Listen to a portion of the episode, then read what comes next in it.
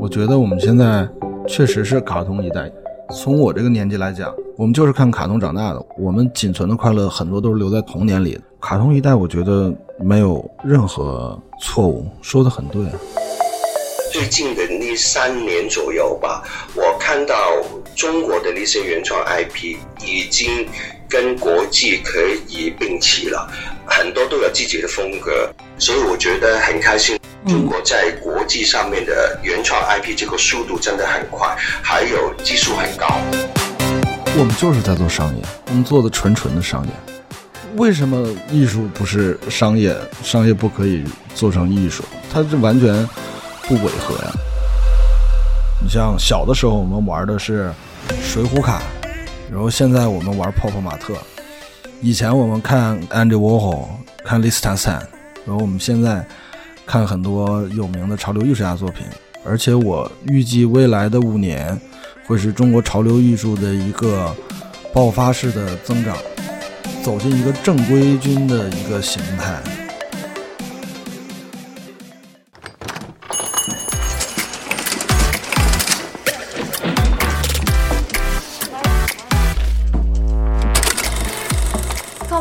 和荔枝播客出品。国内首档专注于潮文文化的播客节目《Pop Park》，始于潮玩，不止于潮玩。听众朋友们，大家好，我是本期节目的主持人海星。我们的听友中应该有很多八零九零后吧？回想童年看过的经典动画片，你会想起哪些呢？我相信大家一定能说出来不少。那我们这一代人呢，就是伴随着动漫作品长大的，其中的经典 IP 也作为成长记忆中的一部分，对我们产生了不可忽视的影响。今天做客 Pop Park 的两位嘉宾，他们的工作就与这些经典 IP 密不可分。欢迎潮流艺术家王嘉诺和 Soap Studio 创始人庄先生，两位跟大家打个招呼吧。大家好，呃，我是潮流艺术家王嘉诺。大家好，我是 Soap Studio 的起创人 Adrian 庄先生。嘉诺，你是哪年出生的？我是一九八九年，八零后，白羊座。那你小时候喜欢看动画片吗？看啊，我小时候家里管我管的比较松，从小看到大，打游戏也是从小打游戏打到现在。有哪些动画片让你印象深刻呢？小的时候我们看一休啊、猫和老鼠啊、变形金刚啊，还有阿童木，很多很多很多，还有日漫，特别多。我们什么都看。以前是跟着电视看，然后后来有网络了以后跟着网络看。有 CD 的时候又跟着 CD 看过一段时间，看那个蜡笔小新。我应该是最我是七七年的。呃，我们那个时代就只有电视机才能看到一些动画片嘛，所以那个时候包括猫和老鼠啊、啊变形金刚都是我喜欢的。嗯，加诺，那有没有哪部作品或者动画形象对你产生了深刻的影响呢？嗯，比较深刻影响，第一个就是史努比。在小学的时候，史努比只有这个形象，我们并没有看过他的一个完整的一个。漫画系列，但是呢，史努比那时候我特别喜欢这个 IP，然后我的书本啊，还有很多贴纸啊、文具盒啊什么的，都是史努比这个形象的。从那个时候也开始画史努比，因为史努比在这个整体的卡通元素里边，它属于线条比较单一、比较简单一点的。再就是小的时候，我们有一个人物形象叫西瓜太郎，嗯，但这个西瓜太郎现在这个形象已经没了，不知道为什么没有了，但是。以前就是可以默写画出来的，基本这两个形象是比较拿手的。你说西瓜太郎勾起了我久远的记忆。嗯，那你那时候喜欢史努比，你觉得他的形象有什么特点吗？就是他吸引你的点是什么？史努比的这几个形象是一直在变化的，从早期到现在，它都是不同的。就是因为我喜欢小狗嘛，然后史努比里边的几个。主人也是小孩儿，我那时候特别想养一条像史努比一样的狗，但是小的时候没养成，长大了把这愿望给实现了，自己养了一条狗，但是不像史努比，是什么狗？养了一条法斗。哦，喜欢法斗。呃，庄先生，您有什么特别喜欢的动画作品吗？我最喜欢的动画作品应该是变形金刚。嗯，因为那个时候我才十一岁左右吧，十一岁，对，从来没想过在一套动画里边可以把一些汽车啊，或者是一些生活用品会变成那个机器人，还有更惊奇的就是它也有玩具产品推出来。嗯。所以那个时候，杰克，你一边看那个动画的时候，你一边可以拿着玩具一起去玩，这个感觉是很深刻的。嗯嗯，其实我们都知道，香港接触潮玩是比大陆要早一段时间的，所以我觉得，其实香港的七零后的童年跟我们 这些八零后可能也差不多哈。对，很接近。那今天呢，我们聊加诺的作品。加诺的作品最显著的特点就是以经典动画形象作为创作的对象。那加诺，你先给大家说说你都画过哪些形象？这些形象有什么共同点吗？我画过的形象太多了，猫和老鼠啊，史努比啊，我这些我比较喜欢的。再就是日本的卡通里边的青龙珠啊。美系的也有一大堆，画了很多很多。然后他们共同显著的特点就是以纯色为主，他们的颜色没有过度。然后再就是单线条，以黑色线条为主。所以说我们在创作的时候，把黑线条画的粗一点，然后颜色的饱和度画的更饱和一点。每涂一遍，可能涂个十遍、二十遍，让它饱和度达到一定程度。所以说它在画面上看起来就会特别好，结合涂鸦的时候看起来效果就会更好一点。我们挑一些元素在里边，是看它的入画程度。入画程度呢，这个不太好解释，要看我们自己的那个感觉，哪个可以放到画里，哪些放到画里去不合适。嗯，那其实这些卡通形象原本它也是比较平面的，那它原来的那种风格跟你创作的这种风格，它会有什么不一样的地方？首先呢，作为一个八零后来讲，我们要想找到一个自己的绘画风格，首先要与我们同龄人要有共鸣，呃，我们要有情怀在里边。你像我们现在要画一些七零后或六零后他们喜欢的东西，我没有那个情怀，我也画不出来那个味道。但是我从小到大都特别喜欢看动漫，从小也就开始画动漫，所以说对这个东西比较情怀，比较在行。再结合上涂鸦。涂鸦这个东西呢，叫城市牛皮癣，它不被政府所认可，因为在大街上乱涂乱画。但是我们想把这个乱涂乱画放到更高雅的地方，放到画廊里边，结合平面加上涂鸦的东西，一起在画布上创作，把它从一个可能一天就要消失的东西，可以变成放到很久。嗯，所以你是从大概什么时期开始去认真的创作这种卡通形象的作品？我在上大学的时候，我就一直在画。那时候是受到 Andy Warhol 的影响比较深刻，他是波普艺术的鼻祖嘛。呃，首先画起来的风格比较简单，它是丝网印刷，然后我只不过是把丝网印刷变成手绘而已。一直到现在，可能改变的比较。明显变化的时候是在一八年左右吧，一七一八年左右，我的风格比较显现出来了。嗯，这些明明是诞生于上个世纪的形象啊，但是现在的潮流艺术却非常的喜欢，包括加诺也是现在中国炙手可热的潮流艺术家。那两位嘉宾觉得这些形象能够在今天仍然在潮流前线的原因是什么呢？啊，我觉得现在一些经典的卡通人物现在可以变成是潮流，最主要的原因就是我们可以看一下上一些服装的一些潮流，每隔一段时间都会有一个循环。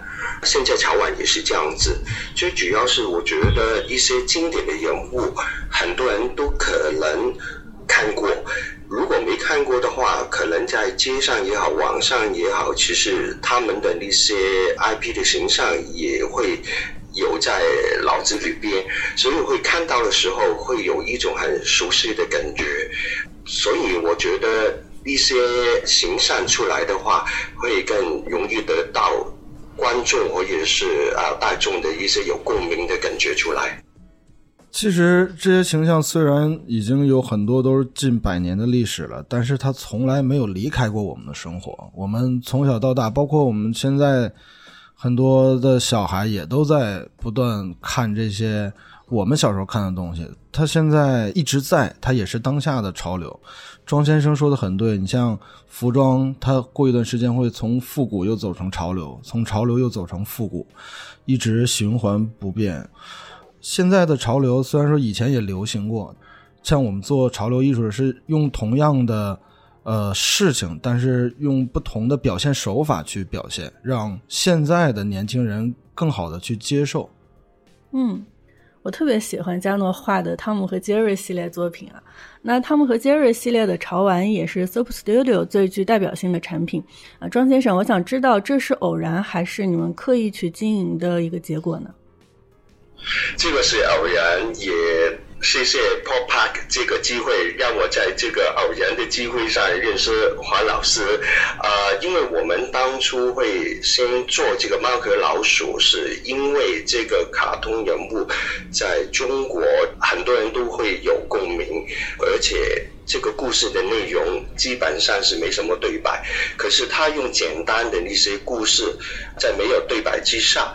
完全了解整个故事的内容，还有觉得会很搞笑这样子，所以我们就用了这个猫和老鼠来推出产品。嗯，所以觉得市场反响特别好，就一直延续下来了。对，没错。啊，那 Super Studio 还和哪些经典的卡通 IP 有合作呢？啊，其实我们除了猫和老鼠，我们还有华纳的乐一通，嗯，啊，还有摩登人气人。另外呢，还有也是华纳的 Cartoon Network 里边的一些像 V Baby 啊、Rick and Morty 这一类。今年这个月开始吧，我们在十一月份开始会推出一些迪士尼的一些卡通人物的产品出来。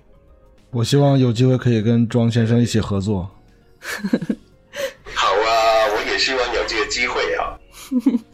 庄先生，我想请教一下，做这种经典动漫形象的潮玩，怎么样能够做到既还原形象又有所创新呢？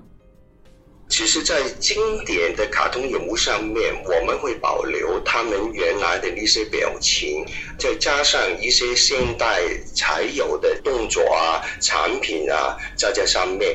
另外一方面呢，我们设计师在设计方面呢，在整个卡通里边。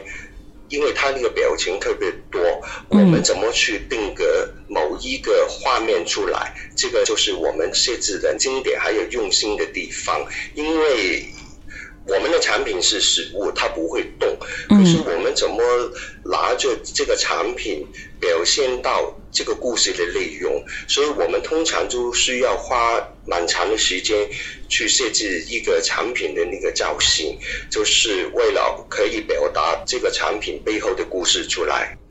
其实据我所知，像这些经典 IP，它也会有很多的图库，有一些品牌可能就直接从图库里面拿形象来做成立体化。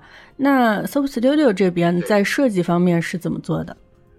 比如说在猫和老鼠上面，因为我们跟华纳合作也也蛮长时间，也得到他们的信任，所以我们基本上图库是作为一个灵感。最主要是我们怎么从卡通图库里边，我们自己在创作出来，这个也是华纳那边对我们的信任，可以允许我们这样去做。因为我们觉得，毕竟要拿授权的公司很多，推出的产品也会很多。基本上，如果大家都是在同一个图库里边拿出来。比如说，市场上面都是同一类的产品，只不过一些是可能化妆品，一些是毛绒，一些是玩具这样子，这样就太可惜了，也没有这个意义出来。因为 Soap Studio 本身就是想推出一些市场上面没有的产品，所以呢，我们在这方面呢就花了很多功夫在产品设计上面了。嗯。现在 Soap Studio 有哪些产品线呀？然后主打的产品是什么？我们最先推出的就是一个半松上的系列，啊，尺寸高度大概在二十二到二十五公分。刚推出这个产品的时候，我们自己公司内部也会觉得很担心，因为毕竟半松散的唐朝玩具推出的比较少，市面上基本上没什么人会推出过。毕竟不是全身的整个人物的那个产品嘛。然后我们尝试推出来，反应也很好。就像我们这个猫和老鼠的那个汉堡包半松散啊。另外呢，我们在去年下半年的时候也有推出过一个猫和老鼠的可动。毛绒人偶，特点它是一个盲盒，你要抽是什么颜色。另外，它那个熊的头套也你可以拿出来，拿出来你就会看到汤姆猫在里边。另外，我们再配一只 Jerry 的老鼠放在旁边。除了我刚说的这两个系列。我们其实后面还有一些六十公分的那些大的糖胶，还有一些树枝的摆件啊、摆设的那些产品推出来。另外呢，我们还有一个主要的产品线就是那个水晶球。嗯，因为水晶球通常都给人感觉是一个纪念品，可能去旅游啊，在机场里边的礼品店会买几个回去送人。我们就把那些水晶球做成是一个潮流玩具，一个是艺术品，或者是一个摆车，可以买好放在家里边。所以这些都是我们最主要的一些产品系列。嗯，现在如果想购买 Soap Studio 的产品，主要可以通过哪些渠道呀？比如说，可以在 PopMart 的一些线下店呢，还有我们的天猫，都可以买到我们的产品。嗯。佳诺，我想问问你，平常收藏潮玩吗？我收藏，我买了特别多的潮玩的玩具，包括 Sub Studio 的我也有。然后他们做了很多在猫和老鼠里边形象特别特殊的一些，我是比较喜欢那些奇奇怪怪的东西，收藏一些也是收藏一些奇奇怪怪的东西，也买很多潮流艺术家的作品，因为现在潮流艺术是。在国外很火，但是我认为在中国是才刚刚开始的这么一个阶段。未来，不管是从收藏也好，还是从个人喜欢也好，都会有很大的价值。这个东西不只是我喜欢，如果我以后有孩子，这个还可以传代。我的孩子肯定也特别喜欢，因为都是玩具类的东西。一般，呃，小孩子要是能来我家的话，基本都会不舍得走，因为我们家玩具实在太多了。我们家三层，每一层全都是玩具。哇塞！能给我们介绍一些你比较得意的藏品吗？我每一件都是我心爱的藏品。我很多买的东西我自己都叫不上名字，我只是看这些东西是否有趣，是否能给我在回家的时候带来一丝快乐。因为这个地方只属于你嘛，你所有买的这些东西，它可能没有特别大的具体含义，但是对我从小到大的影响力很深，所以说就买一些奇奇怪怪的。公仔，但是很多公仔其实我都叫不上名字。那你身边差不多年纪的朋友喜欢这些东西吗？喜欢呀，当然喜欢了。有很多受到我的影响很深，他们来我家以后觉得哇，他们的家应该重新弄一下，应该多买一些这些东西。买完很多这些潮流玩具放家以后，你一回家第一时间就会很开心，就像小的时候你得到一个你特别想要的玩具，现在长大了什么玩具都可以拥有了。尽量满足自己小时候所所缺失的那一部分，把它在长大了以后，人生来去弥补一下。嗯，你有什么对于玩具的尺寸或者材质上的偏好吗？没有，没有，完全没有任何要求。只要是我喜欢的，我肯定会入手的。但是现在基本都是以糖胶为主吧。嗯。好的，说到这里啊，我想听听两位嘉宾的意见，就是觉得是什么样的人在消费这些经典卡通 IP 的潮玩产品呢？庄先生，您这边肯定会有一些专业的统计吧？根据我们的一些销售数据了，我们年龄层呢，基本上在二十五到四十五岁左右。嗯，性别方面主要都是女生。在刚开始我们去去推那些。潮玩的时候，像一些猫和老鼠，刚开始的数据是女生是占百分之九十，嗯，然后过了几年后呢，这个数据慢慢会改变，变成现在男跟女呢都是百分之五十。可是我觉得在男生占的百分之五十上面呢，有可能大部分都是送给女朋友或者是 老婆这样吧，嗯，嗯好，毕竟会知道。我们走的方向呢，就是女生会比较。偏多一点，然后慢慢的就女生的男朋友或者是她的老公都会买一些产品给她。另外，比如说我们在 PTS 展上面呢，也会看到大部分都是女生在我们的展位上面去买我们的产品这样子。嗯，他们喜欢的话呢，猫和老鼠肯定是占的比例比较多。另外呢，就是有一个 IP 是出乎意料之外的，就是我们推出的《摩登原始人》。因为毕竟这个卡通在国内并不多人会看过，可能是没有真正的在电视台里被播放过。可是这个销售也是有一群人会用是那些形象，挺好玩的。嗯，我我家里有你们那个摩登原始人，拿一个棒子，谢谢。还还蛮大的一个，我估计好像三四十厘米，挺大的一个。呃，六十公分啊，六十公分。我们这个月会推出粉红色的恐龙，哎呦，给他配套，预留一个吧。没问题，没问题。其实《摩登原始人》我小时候也看过，并且印象特别深刻。可能因为它的主题很特别吧，就是一不小心又暴露年龄了。嗯。对，其实它内容挺丰富的。它那个故事的年代是在原始的那个时代嘛，它里边的东西都会用现代的东西会套在里边。比如说，他打保龄球会用石头的来做这些，还有它会有汽车啊，可是用木头跟石头来做。在当时候我看那个，觉得这个幽默感或者新鲜感是比较浓的。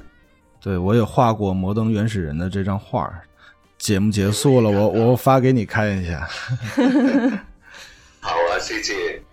嗯，因为国内很少有人很了解《摩登原始人》，但是其实我们八零后小时候如果要有点印象的话，基本应该都看过。嗯，特别酷。对对，没错。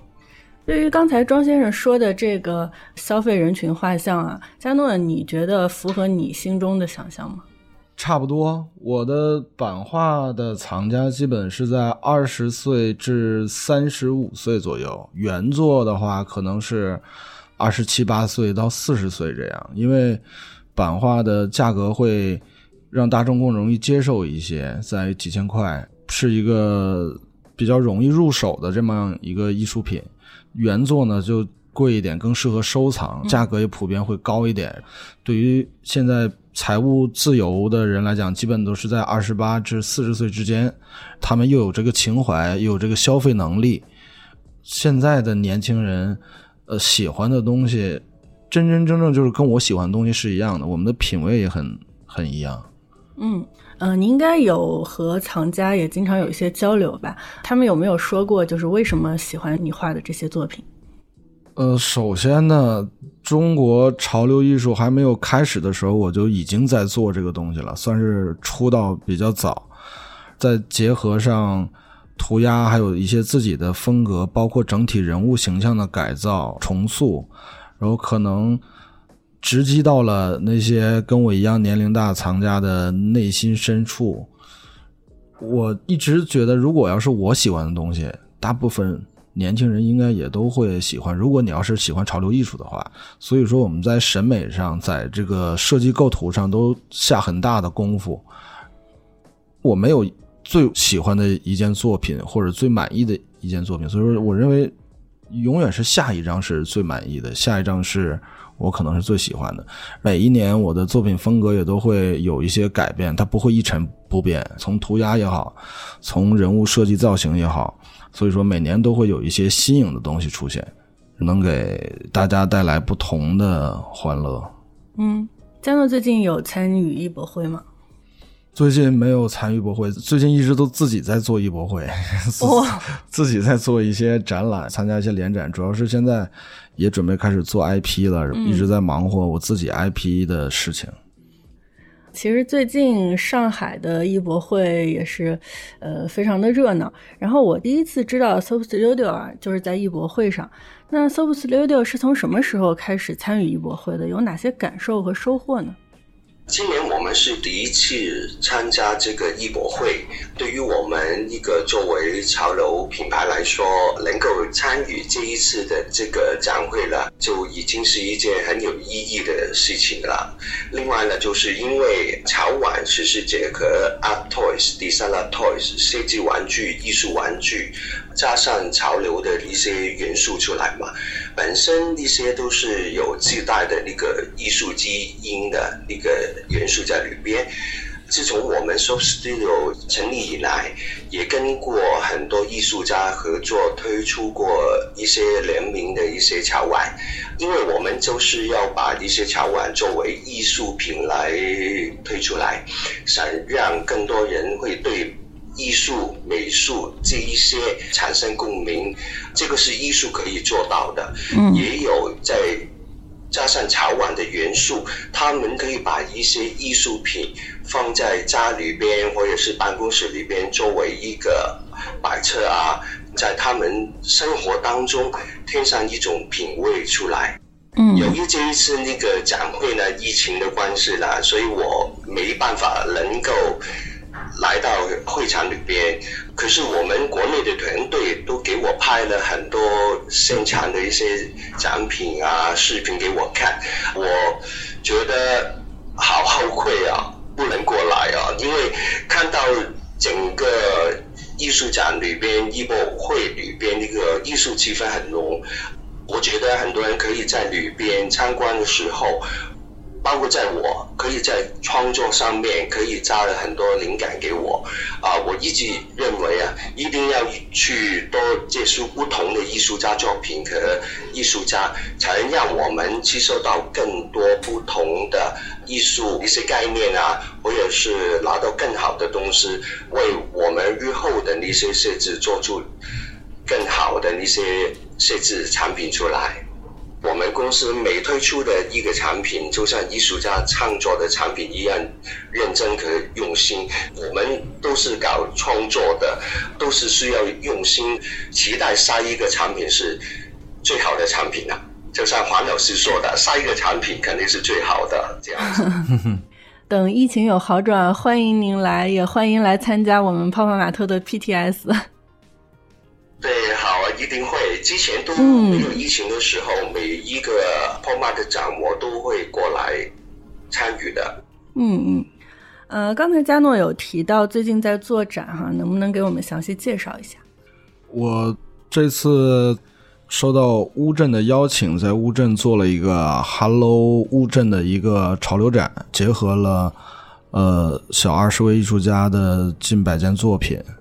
这次展览也给我很大启发，我准备把这个 Hello 做成一个厂牌，做成一个潮流艺术展的一个品牌，然后明年将在全国，我们可能先选八个城市的呃主要商圈来去做，有可能 Hello 北京、Hello 上海，给大家带来更多不同的潮流艺术家的潮流艺术作品，也想把这个潮流艺术这个风气在中国更好的传播下去。让大家更了解潮流艺术，更喜欢潮流艺术。你会亲自担任策展人吗？呃，我们会有专业的团队来去做整体的展览规划、展览策划。我应该是发起人。嗯嗯，刚刚有提到你的原创 IP，这个方便透露一些吗？对，这个原创 IP 我已经准备好几年了，应该是在 今年的。呃，年末这个 IP 的形象应该会确定下来，呃，是以爱情为主的一个大的方向的一个 IP 人物造型。我们也会做成公仔，会做成玩偶，也有很多艺术品类的东西，包括未来我的艺术品的原作也都会以我自己的 IP 为主。未来希望可以跟泡玛特或者跟 Soft Studio 我们一起。搞一些跨界的联名，搞一些合作啊！我准备把这个 IP 打造成潮流艺术里面的一个，我认为应该算是一个比较重要的一个 IP 吧。挺好奇的，它会是一个什么样风格的 IP 呢？这个暂时还不能太透露，因为那个我们还在完善整体的人物设计。嗯，一旦有最初的雏形或者我们敲定稿了以后，我们会首先给。给我身边的朋友看一看，给这些主理人给这些做潮流的朋友看一看，看看市场的反馈，先看看业内同行的反馈怎么样，然后我们再改善。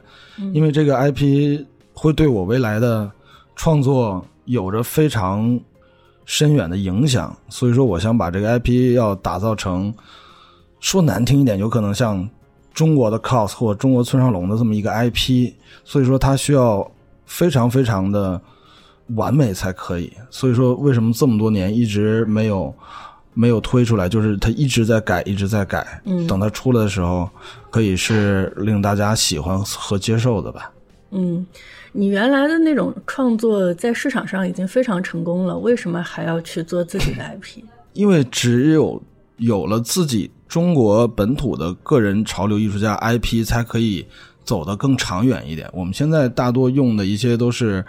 呃，其他国家的 IP，现在中国文化也讲究中国文艺的复兴，嗯，包括跟品牌的联名啊，包括很多商业合作，也需要有个人的 IP 才能体现出个人的价值来。我觉得有一个好的个人 IP，可以对我未来的艺术生涯之路可以走得更长远一点。最起码有一个人物形象是我自己创造设计的，而且让人们留下了深刻的印象。前期画一些卡通啊、涂鸦呀这些东西，其实都是为了铺垫我这个 IP 做准备的。我害怕直接拿出一个 IP 来，大众不接受，所以说我们先提前好多年来去铺垫，一切都是为了我这个 IP 做准备的。我看了国内的原创 IP 五年，先不说一些比较老的那些，刚开始是。很多公司推出来的这个风格都还没有稳定，没有自己的味道出来。可是最近的那三年左右吧，我看到中国的那些原创 IP 已经跟国际可以并齐了，很多都有自己的风格。看到他们背后用心的是走更长远的路，不是一两年的这样去弄出来。所以我觉得很开心能看到现在。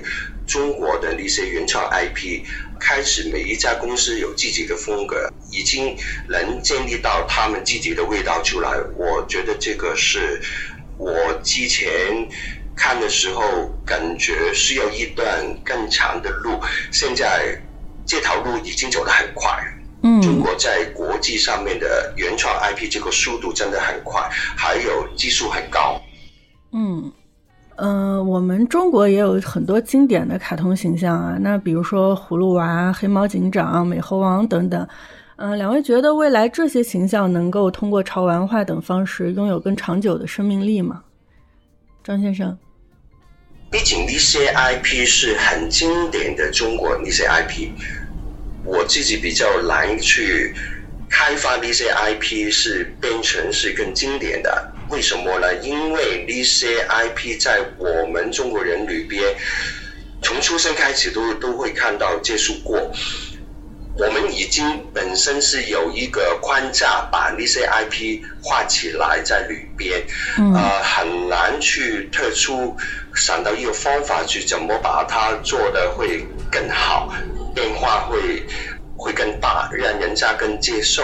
就像如果美国人把他们自己的那些卡通 IP 去会再创作的话，他们也会感受到同一样的一个压力，一个问题出现，就是因为他们一直在从出生开始在看一些卡通人物了，所以呢，他们脑子里边就是有一种植根的对于这种 IP 的这个形象出来。所以这个是比较困难的，可是我也希望有人有一天可以把那些经典的 IP，可以把它设计出来，是有一种感觉是创新，可以啊有艺术感的。这个我也期待有一天可以能看到。我觉得庄先生说的很对。我们如果要是想开发国内的这些 IP，首先一个是 IP 版权的问题，我们很难去搞。再一个就是已经是根深蒂固的一些形象，包括中国早期的很多卡通片的集数都特别少。其实黑猫警长很少的集数的，它的里边的所产生的变化也比较少。你不像呃猫和老鼠，它好几百集，包括里边的人物形象的多变化。呃，其实我也是很希望未来有人能突破这一点，把中国传统的这些卡通人物带领走向世界。但是还有其中一个问题就是，只有中国人看我们中国的卡通。但是放眼世界来去呢，很少有外国人去看我们的卡通形象，所以说要走出国界还比较难。但是你像猫和老鼠这些经典卡通形象是全世界都在看的，他们在 bar 里边，然后在家里边，在任何场合，因为它是没有语言的嘛，可以在哪里都放，你直接看画面就可以了。嗯，所以说，呃。如果要是开发这个国内的传统 IP 做成潮流艺术品，是首先从 IP 角度我们来先不讲，就是我们创作方面也会有很大的困难。但是我希望未来某一方面可以突破这样一个界限，可以把这个中国的早期我们小时候看的这些 IP 也可以发扬光大。你像是我们画画就是一个入画的问题，这个东西适不适合画？他把单独取出一个面来放在画面里，它是否能比较好的呈现出来，这也是一个问题。嗯，对。嗯，说到版权，其实我一直非常好奇一个问题啊，就是很多艺术家其实会在创作中加入商标、商品、IP 等等元素，特别是在涂鸦艺术和波普艺术中。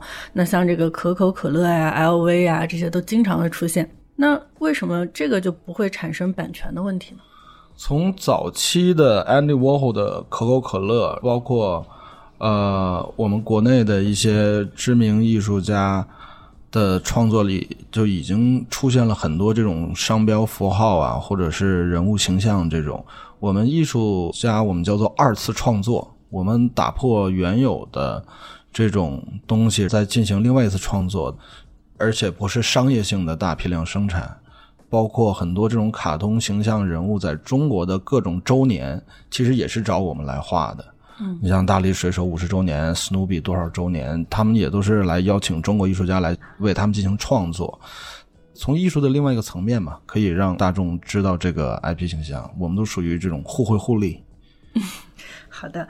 呃，很多八零后的艺术家的作品都显示出一种对卡通形象的偏好。那艺术市场甚至有“卡通一代”这种说法，这个你怎么看？我觉得挺好的呀。我觉得我们现在确实是卡通一代。从我这个年纪来讲，我们就是看卡通长大的。我们父母辈没有电视，他们不是看这一代长大的人。从当时的懵懂看这个东西，以嘻嘻哈哈。为主，到现在的感受，他那时候带给我们真正的快乐，我们仅存的快乐很多都是留在童年里的。卡通一代，我觉得没有任何错误，说的很对，我们就是卡通一代。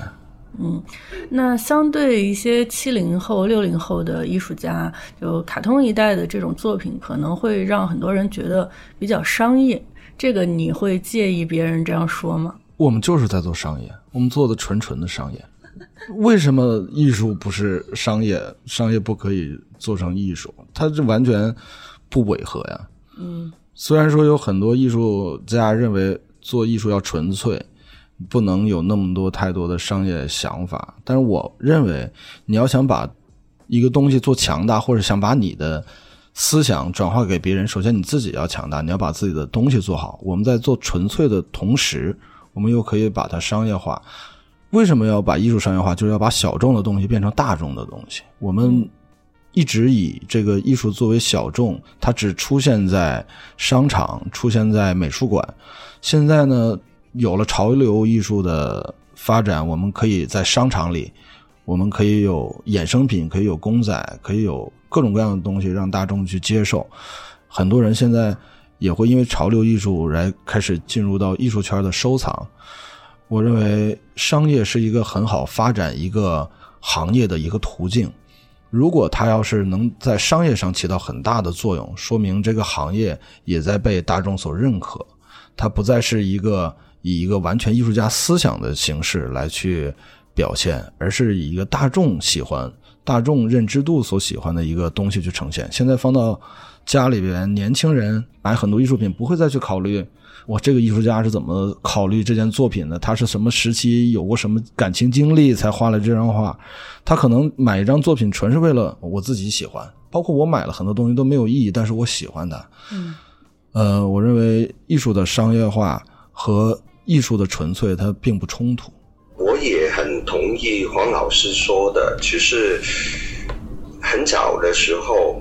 一百多年前，很多人就上一些法国的一些艺术家、意大利的一些艺术家，都是在自己家里画几幅画这样子。可是那个时候，他也没想到商业的这个层次，而且很多艺术家都是他过世后。才成为名人名画这样子，呃，在我们现代的这个年代里边，其实我觉得艺术跟商业是离不开的。你要让更多人知道啊，认识你，你必须要把它变成是艺术商业品这样推出来，才会。更受更多人去欣赏，知道你在搞什么，去做什么艺术品，去欣赏你的艺术品。啊，现在再加上这个 NFT 这个数码的艺术品，我觉得更加会加快这个商业艺术品的这个速度。所以我觉得，从来我就觉得就是你要做自己的艺术，是等着。去死啊！过不了生活，啊，还是要能有一块面包吃，就是要选择这个东西出来。我理解很多艺术家很难去放下自己的那个身段啊，从艺术的这一块走到商业艺术的这一块。可是，毕竟在现在这个年代，很多人必须要做出这个选择，踏出第一步，怎么去走进商业的这个。艺术界这样子，因为我觉得现在是一整个大环境的那个变化，不像以前一百多年前这样子了。而且我觉得商业艺术的这个是让更多平民百姓可以接触到艺术，不像以前每一个艺术品出来，可能你要卖的话要几十万、几百万，可能有过千万个亿这样子。现在我们生于这个年代，能用一个三亿的那个价钱能够买到一个艺术品的话，啊，其实也是很幸福的。嗯，其实，呃，艺术史上很多时候就是。当时大家不觉得什么，但是回头去看的话，就会有很多时代性的东西。那包括我们刚刚说到的这个波普艺术啊，这些可口可乐呀，这些元素其实都是很有当时的时代性。那两位嘉宾觉得啊，潮玩未来有没有可能成为我们现在这个时代的符号呢？我觉得会，而且这个符号不单是从。我们这个时代开始，因为这个时代才是刚刚开始。毕竟在国内最近的十年，在商业发展、基础建设各方面的那个发展的一个速度，然后再加上现在我们有五 G 各方面啊，在那个数码平台上面的那个发展的速度。加快了我们做艺术也好，做潮玩也好的这个入门。我们现在多了很多展览，有很多线上的平台可以多方面帮我们去宣传，不像以前。所以我觉得现在才是开始，往后我们还有更长的路去走。所以这个符号，我觉得是一直会伸延到后面的年代的。我觉得这个时代给了各个行业非常好的机会，因为现在像庄先生说的，网络时代的到来蓬勃发展，包括未来的元宇宙，有很多都会从艺术的角度去思考这些未来的发展形式。我觉得每个时代都会有不同的历史人物和艺术家会留在这个历史阶段当中。